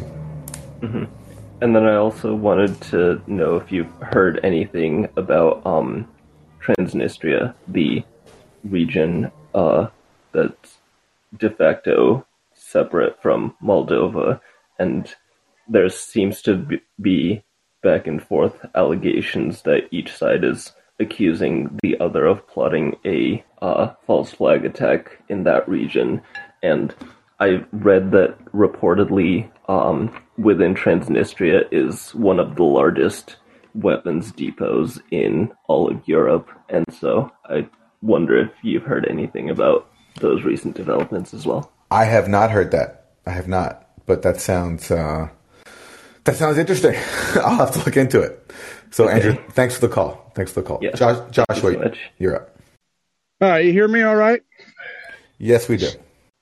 All right. So I just, uh, you know, I'm looking at this. fr I do look at things from a climate perspective. I've been looking at things from a climate perspective for the last six years, and I think we're pretty much fucked. Um, sorry for the language. It is a Sunday. Um, but also from an anti-war perspective, like we really do not have strong voices anymore. It seems like on the anti-war level of things that we seem to be following a very neoliberal, fascist, technocrat, oligarch's perspective on how things should go, and that's on a global basis. Um, I feel like we've been executing petro wars for, as petro whores for the last 60 years. Um, and you know, the jig is kind of up. I think that the workers kind of see that, you know, we're getting rooked at every angle. Um, and they really don't care about us. Um, but I think that we have a lot of people on the left and or the right, which neither one is correct um, in how things should go, that are ready for something different. Uh, I mean, just from the rhetoric that we hear, shows like this, like I, think we're ready. Uh, I just don't think we have leaders. I think we have puppets, and they have good propaganda. Um, but uh, people that are waking up are not listening to that propaganda anymore. And I want to get your perspective on why might we be doing this? Why are we going back to nationalism and xenophobia as opposed to collaborating on global levels with our partners to address things like climate change? Um, to collaborate on things like artificial intelligence, on quantum mechanics, um, these things that really will allow us as a species to really address problems in a more effective way. Do you have any perspectives on that? Yeah, when a society is, you know, organized around coercion, exploitation, manipulation, you know, fooling people into going along with policies that ultimately harm their own self-interest, then you have to find external enemies to blame everything on and keep people diverted and keep people divi- keep people divided. So nationalism and xenophobia is a great way to do that. And especially and then it, it, it works beautifully because it, when people are deprived of their basic needs they're going to blame whoever is the most palatable option and you know there's a whole ecosystem that wants to blame immigrants and blame anybody different from them and that's what you know so many media ecosystems are, are geared towards and encourage.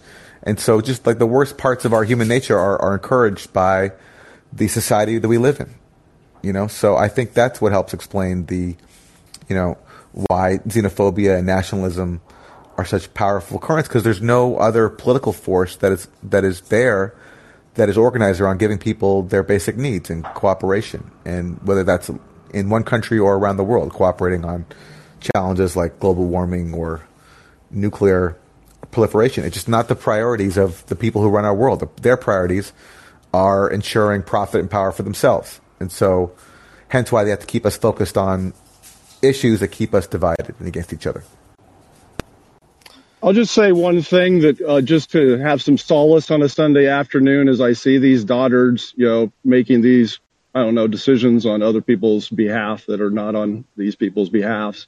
Is I was at the dog park today and I have two big dogs and uh, a daughter is coming up the hill and he has a choice to go two paths. Like he can come at me with my two young dogs and we can potentially have a dog fight, or he can go downhill and get away and I both of us get out of the dog park okay. He decides to come at me smiling the whole way and my dogs tear into his dog. And I feel like that's where this country's at. I mean, if they just keep poking us, we're going to bite. And maybe it's time for us to bite. Well, I hear you. I totally hear you. And Joshua, thanks for the call. All right, Willem, you're up. Hey, Aaron. How you doing? I'm well. How are you? Okay. Um, I have a, um, I guess a lead for you, like if you wanted to pursue this um, story. Um, but so I watched um, Breaking the Set with Abby Martin uh, many years ago, and she had on a an academic, a British academic named Nafeez Ahmed, and he uh, talked about how the um, DoD was handing out a lot of research money to social scientists um, to study uh, kind of mass civil breakdown. Uh, and there's an article in the Guardian um, called "Pentagon Preparing for Mass Civil Breakdown." Uh, social science is being militarized to develop operational tools to target peaceful activists and protest movements. And it's speculation, but um, there was no follow up to this story, um, but I know that he reached out to some of these academics and asked them, like, what exactly they were studying. Um, but I think there hasn't been a follow up since, and it'd be interesting to know um, if this kind of research has been behind like all these different censorship campaigns, this uh, Ministry of, of Truth that just got rolled out, um, all this tech. Uh, you know, squashing of different uh, opposing views to the to the narrative that's official. Um, yeah, I just wanted to throw that out there because uh, I come from the social science uh, world, and it is really disgusting to hear about these um, scientists uh, just kind of engaging in this kind of research. Um, but yeah, food for well, thought. It sounds interesting. It, it doesn't sound surprising. I mean, this is this is standard now, unfortunately, but it sounds interesting. So thanks for the tip. I appreciate it. Thanks. Take care. Take care, Eric. It's Aaron Mate live. yes, it is, Eric, and I can always count on you to uh, to say that. So thank you. Thanks for the comic relief.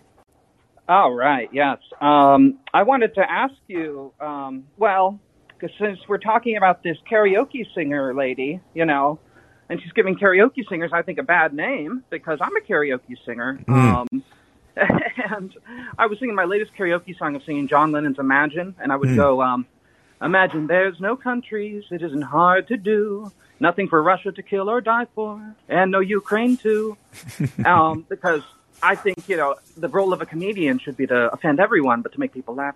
But in any case, when I think of someone like her, like, I don't know if you saw the one where it's her singing like the Mary Poppins song and just Of trying course. to go through her thought process of making that TikTok where she sings about disinformation and misinformation. And it's like, wow, she's such a good singer. And it's like, no, you're not. I mean, the, the, the idea, the idea, I mean, like, I wanted to do just a little bit of savage gay criticism of her just because I am a former theater kid. Um, but it's just like the idea would her literally her worldview is that if somebody were to tell her like you look like your singing isn't that good and you don't look that good and this is a very weird video like that's bullying that's hateful even though it's kind of true and it would be kind of like a, a, a thoughtful criticism you know or something to say like just i'm sorry you're just not that good but um, in any case, it's like that's that's the framework that she's expanding from, like personally, and I think it's very obvious that she's not like a deep thinker, like in terms of um, um, what she's doing, because it's just this idea of saying the right buzzwords. Like for example, the difference between okay, what is the difference between misinformation and disinformation? Well, one of them is stuff that's true but inconvenient to the narrative, you know, and Hmm. you get the sense that if I were to say that to her, she would not get what I was gunning for, you know. She would be like, yes, exactly. You know, like uh, the idea of an inconvenient truth. But in any case, I really hope, uh, you know, from my legal perspective, that the First Amendment lawyers can kind of strangle this in the crib. I mean, I do kind of trust our judiciary a little bit for a little while longer when it comes to the First Amendment, and you know, uh, just plainly saying that no, this is like Congress, you know, establishing a law that limits speech. Um, it's pretty, you know. I and and the other crazy thing is with women like her and anybody else who does who or people like her, I should say, because it's not really a gender thing, but um, uh, uh, uh, who who buy into this very authoritarian disinformation narrative.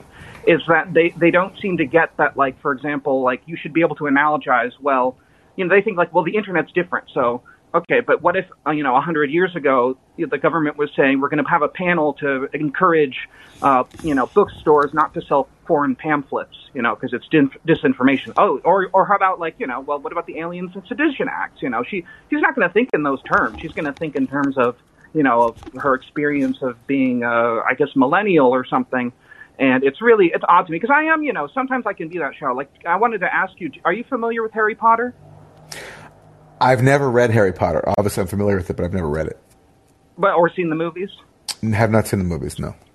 Oh, okay. Because the way I would really own her as a Harry Potter head is that she thinks she's Hermione, like the very smart, you know, you know who Hermione is, right?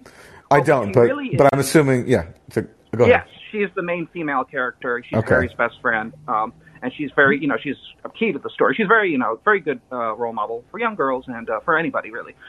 but in any case, she thinks she's Hermione, like the hero of the story, when really she's Dolores Umbridge. Okay, so in so in Harry Potter, and I believe it's the Order of the Phoenix, what Dolores Umbridge is is she's the teacher who's forcing everyone to.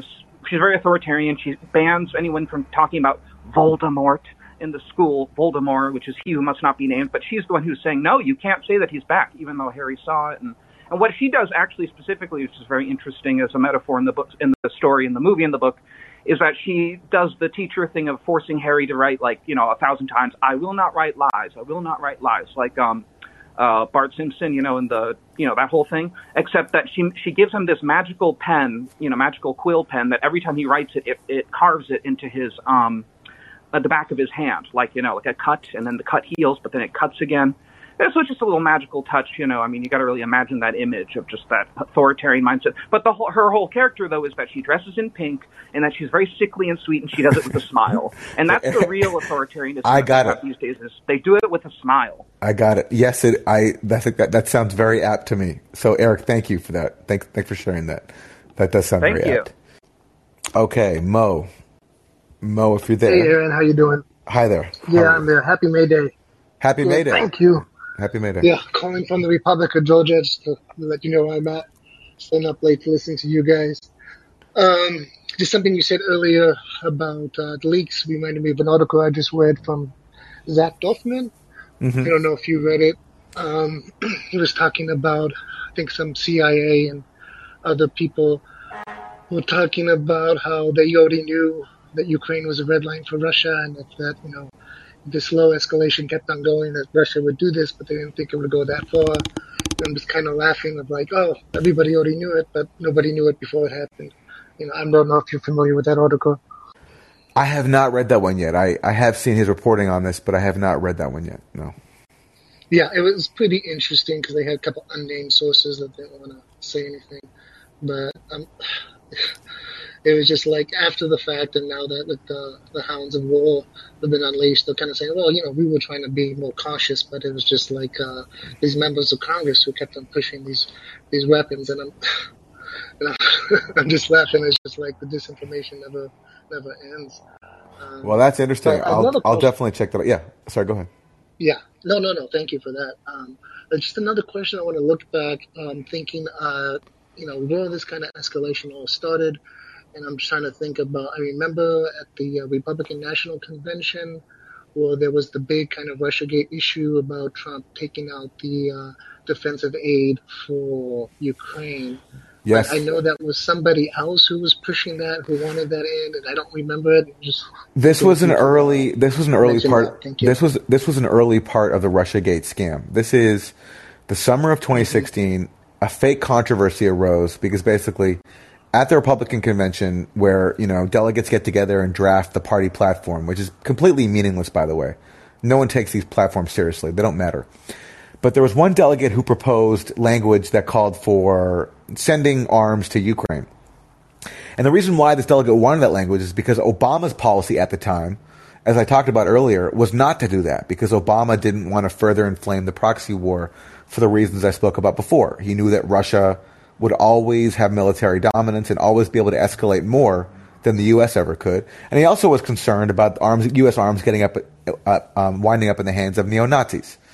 Um, so this delegate, uh, motivated by wanting to be, you know, quote unquote tougher on Russia than Obama, proposed this language, and some uh, Republican officials at the convention basically intervened and didn't accept that language, which is very common in a plank drafting process. I mean, like these kind of arguments happen.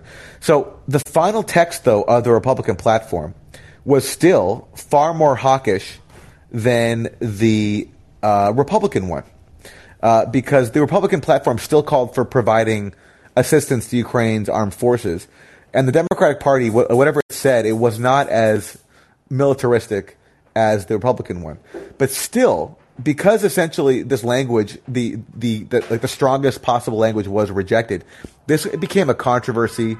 It was leaked to uh, Josh Rogin, who's a neocon columnist at the Washington Post, and it was turned into this issue where all of a sudden the, Trump was beca- was being soft on Russia, and then lo and behold, right after that, Christopher Steele put out uh, in his one of his dossier reports that that a element of the conspiracy between Trump and Russia was that Trump had agreed to you know sideline Ukraine as a campaign issue in exchange for Russian help.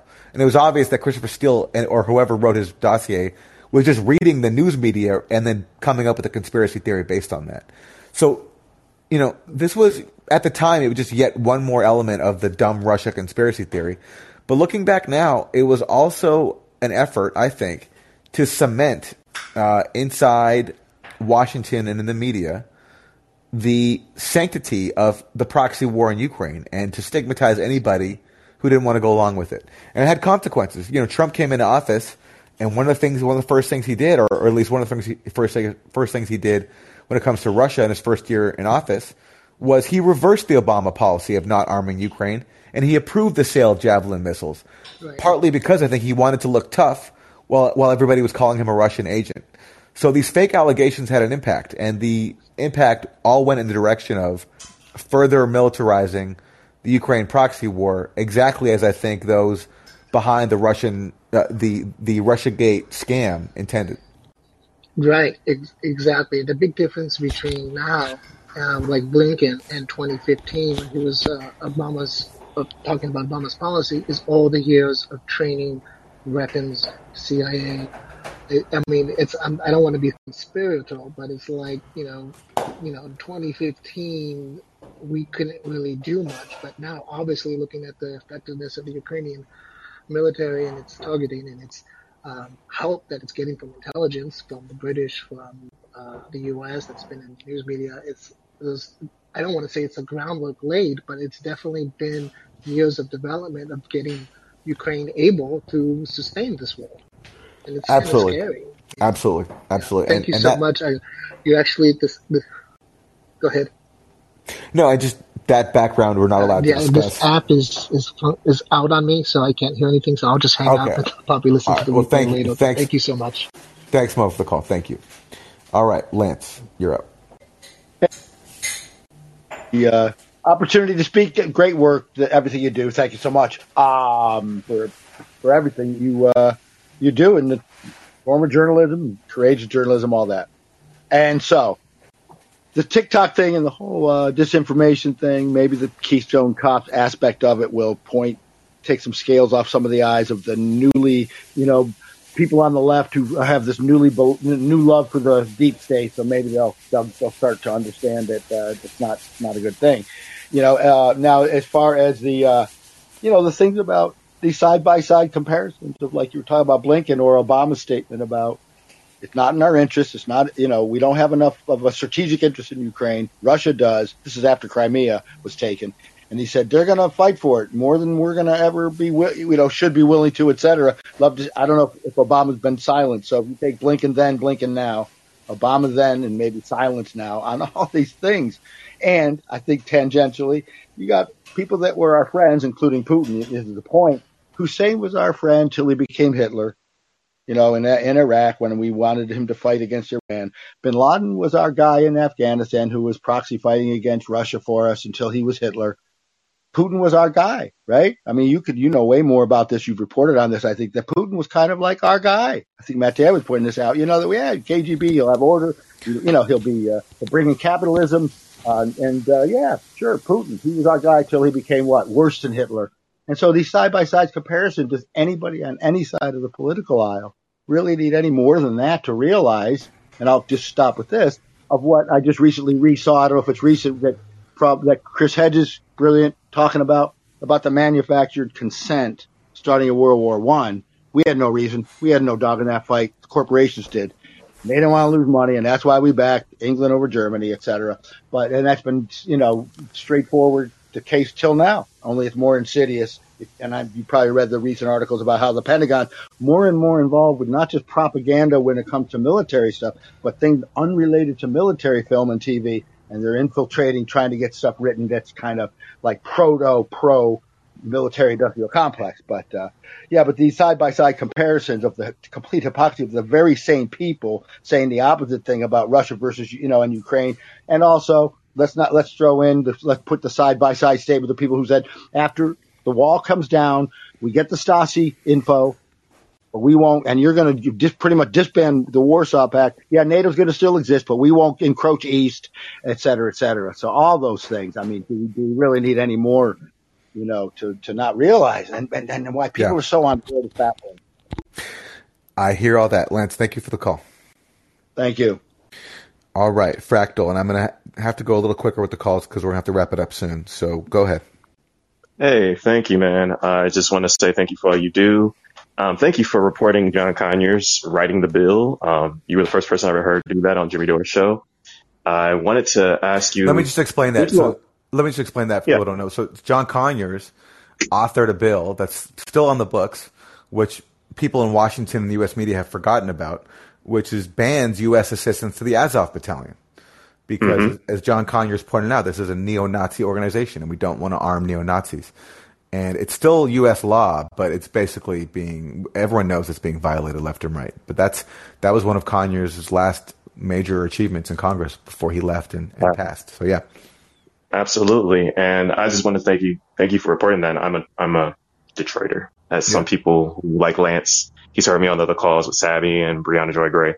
And so that's, that's huge. And I wanted to say, I wanted to ask first, did you do, I I think you all at the Grayzone did a report on the Africans trapped in Ukraine, correct? On the, on the what trap? African students and African workers that are trapped in Ukraine. Oh, I don't remember if the Grayzone covered that or not. I remember that was obviously a big issue. These, um, it still is. It my my okay, wife yeah. wrote a paper on it. Yeah, my Oh, wife wrote a paper on it in grad school um, for international relations. Hmm. She's studying. So um, I was wondering if maybe you and Jimmy could kind of put that out there. And the reason I say that, I said this on Sab, Sab, Savvy Sab show uh, a couple days ago. I think that that will be a great leverage point for the anti-war movement because you have a lot of people who are supposedly on the left and for civil rights supporting the Azov battalion. And those Yeah. two things don't go together. And I think that that, once again, black people being the catalyst for peace, uh, as we have been in the past, especially in the civil rights movement, I think that's, that's our leverage point right there. And, uh, and it, it, it, it's the center of, of it all because especially when you have people like Sam Seder saying, well, in the street fight, you know, I grabbed a whip and nearest to me and you're going to grab the Azov battalion. I mean, things have been revealed about some of the people that call themselves leftists. And maybe, as I said to Savvy, some, uh, a pastor here in Detroit was a lady said sometimes the blessing you get in life is not what you get, but what you didn't get. And so we didn't get Hillary. We didn't get Trump again. We didn't get some leftists because now we see how authoritarian they are. So I think that could help set things right. Um, I, I encourage you to do that. The last thing I wanted to bring up is Trump. Just how you brought up how he undid everything Obama and John Conyers were doing. I think we ought to have what Nick Cruz from the Fred Hemp, well, formerly Fred Hemp, the leftist Black Blackout Revolutionary Network said, some revolutionary discipline, as I said on Sab, Savvy's show, because I know that the thought of he wouldn't have done this, I think it's just wishful thinking because we are concerned about World War III and nuclear warfare. But let's not forget he was gassed up all this time, as you said, with Russiagate. He got rolled twice when it came to Afghanistan, even though he started getting out. He was right with the instincts of NATO, but still kind of funded them. And as I didn't mention before, he was the one to just assassinate Soleimani, like extrajudiciously. I mean, they presented him the most worst option and he took it. So Yep. it's just, it, it would be convenient for us. It would be, it's convenient for us to say it for the right that Trump wouldn't do this. I think it's undisciplined of us to say because the whole point of this, and I think Nancy Pelosi gave the game away, Republican Party, please take back your party. We need a Republican Party because they need them to govern. They want to roll back the clock on civil rights and the Gilded Age, and they want to roll back the clock on information, as well as having, you know, your stay in uke, as they say in Aikido. You have the person that takes the move and gets it done to them, and the person that does it, and they're paid by the same wrestling promoter, as Jesse Ventura would say. Mm-hmm. So let's not lose sight of the goal, which is why they don't want to pass a voting rights bill because 58% of the country wants somebody new. I think right. we should transfer that to Congress this time. No blue, no red or blue will do in 2022. That's all I wanted to say. All right. Well, listen, thanks a lot for the call. I appreciate it. Yeah. Thank you. All right. Rudy, you're up. And Rudy, if you're there, there's a microphone button in the bottom right. Um, I'll be. Hello. Hi. Give me a second, guys. Be right there. Hey, Aaron, what's up? How you doing? I'm well. Uh, what's going on? Hey, man. Um, so I wanted to just mention that I saw the uh, the press thing that Trevor Noah had presented yesterday, um, and you know, it was it, I basically, you know, got what you got, which was like it was like a 69 between Biden and the media. You know, it was they were making fun of us as they pretended to be sort of making fun of each other, and then you had Trevor Noah go on after Biden was like, "Oh, unlike in Russia, in the United States, you can make fun of the president and you know not be put in jail." And you know, there was so many setups I think for somebody like Trevor Noah to be, you know, to really sort of put Biden administration under like, you know, on the stove, on the heat, because yeah, you, how are you gonna say that when you got Julian Assange in prison? You know, how yeah, are you gonna say explain, that? Let me explain it for people who missed it. Basically, at at the White House Correspondents' Dinner last night, uh, Trevor Noah gave this kind of sanctimonious speech where he talked about how wonderful the U.S. system is, how he can make fun of the president and nothing's going to happen to him, and the U.S. media has such freedom, and you can say whatever you want to people in power, and no matter how uncomfortable you make them, you'll still be free to do your job. And the point is, like, what about Julian Assange and many other people who face persecution for upsetting power in the U.S.? But Julian Assange, of course, is the top example because he faces a, a gulag for the rest of his life. Right. And it, yeah, it was weird. They the way that they set it up ultimately it makes it seem like there there's an opposition and ultimately it's just like it just concretizes the corrupt system. It's it's disgusting, yeah. but just wanted to say thanks. Thanks, Rudy. Thanks for the call. Okay. Yep. Jolt is the next caller. Hi, Aaron. Um, nice talking to you. Um, quick question, um, if you don't mind, something a little bit more personal. Um, um, I read that your dad is Hungarian. Do you uh, speak Hungarian yourself? Nem. Köszönöm szépen. yeah, yeah. No, I. Um, so, yeah, the answer is no. yeah. All right. Do you still have family there? No, we don't everyone was, uh, I mean, some were exterminated in the Holocaust and everyone else fled. My, uh, but my father's actually going back there pretty soon. And uh, I, I've never been. I'd love to go. I'd absolutely love to go. Yeah, yeah, you should. My dad is Hungarian too. My mom is German, and um, so yeah, just just wanted to to know that. So thanks for the opportunity. Well, thank you. Thanks for calling.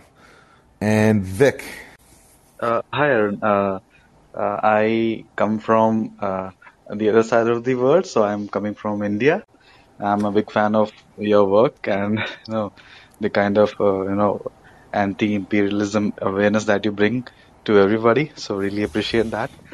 So yeah, uh, coming from India, so you know Indian government and you know and you know the the Chinese and the, a lot of Asian countries have have you know have had a very kind of different response compared to the West. So you know the the while the West focuses you know a lot on the you know this Ukraine war, more on you know pumping you know uh, weapons and all. The Asian countries have come up with you know uh, uh, de-escalation and uh, you know diplomacy. So, you know, why do you think, I mean, do you think there's, you know, a, a reason for, uh, you know, such a stark difference between the uh, Asian countries and the, and, you know, the West? Or, you know, is it more like, uh, well, what do you, what do you yeah. yeah. what do you, what do you think? Um, I, I think it's it's probably you know it's uh, it's more of you know uh, kind of you know uh, uh, a play bet- between the weapons contractors and a lot of the establishment who you know who kind of really uh, were waiting for this kind of war to kind of you know uh, uh, uh, start doing their business, you know, pump, pushing their pocket, pockets. I think, I think, and you know, a lot of countries uh, in Asia who don't have that much role in terms of weapons. I mean, they are there to gain weapons from Russia, but not to pump them. So I think that kind of is the balance. But you know, I'm curious about your perspective. I mean, what is the kind of the force that is the, you know, the kind of drives the stark contrast between the East uh, and the West? Yeah. It's a really interesting contrast, uh, and I guess to whatever extent countries are not on board, is they've managed to, you know, establish more independence and more say over their own affairs. I think that's what it comes down to. Uh, countries in, in the west, in the West, in Europe, uh, are so dependent on the U.S. for everything, and are just more susceptible to following its orders. And I know that Pakistan has established its own course of action recently. India has good relations with uh, Russia, and you know China has also you know established itself as a economic power, especially that is heavily targeted by the U.S. And so I guess people, everyone in the middle doesn't you know recognizes that the U.S. power is diminishing, and also that this current system where the U.S. just basically, if you're not obedient, it will cut you off from the global economy, or it can at least with murderous sanctions and taking you off the, the SWIFT banking system, you know, countries are under, understandably not willing to play along anymore. And they want to build an alternative. And right now it's China and Russia that are leading the way in building that alternative. So it's in their interest, I suppose, to try to keep as good relations with everyone and hope that the U.S. doesn't overthrow them. Because that's always the fear if you don't play along. Uh, yeah, yeah, that's right. Yeah, I, I mean, I also like, would like to point out, you know, uh, India because you know India is you know kind of you know I think U.S. government both the Republicans as well as the Democrats they kind of uh, you know recognize India as you know a, a, strategic partner and I know they are also partners in you know Quad uh, and you know and you know being uh, you know uh, the world's you know most world's biggest democracy so I think uh, you know the kind of the the response between you know both the between the both democracies. I mean the U.S. and the, and India has been you know quite con- quite starkly different. So you know, uh, do you think uh, there's a way or there's a possibility where the U.S. establishment could kind of you know uh, refer to or kind of you know consult with their strategic partners like India and see okay, uh, you know, why is there such a stark contrast? Maybe you know, maybe it's all about you know learning. I know the American uh, you know uh, establishment doesn't like you know learning. They like to kind of enforce their kind of agenda. So do you think there's or you see any possibility in the future where you know the strategic partners could be even you know closer in terms of their thinking? Uh, I mean, and and their agenda. You see anything uh, about that? Yeah, just to close things out. You know, those are bigger questions than I have time for now, unfortunately, um, because yeah, th- those are in- important questions, but just too lofty for right now because I'm gonna have to go. So we'll have to save it for another time. Okay, Vic? Uh, sure. No, no worries. Aaron. Have a have a good day. Thank you for calling in, and thanks for everyone for tuning in, for your calls and comments. It's great to see such a big turnout. So thank you for spending some time with me. I'll be back on here tomorrow morning with Katie Halper after we do the the Useful Idiots Monday morning live show. That's the Monday morning is on YouTube at 10 a.m. at the Useful Idiots channel. And right afterwards at 11 a.m. Eastern Time, we'll be on here uh, to do a call in. So stop by there if you can.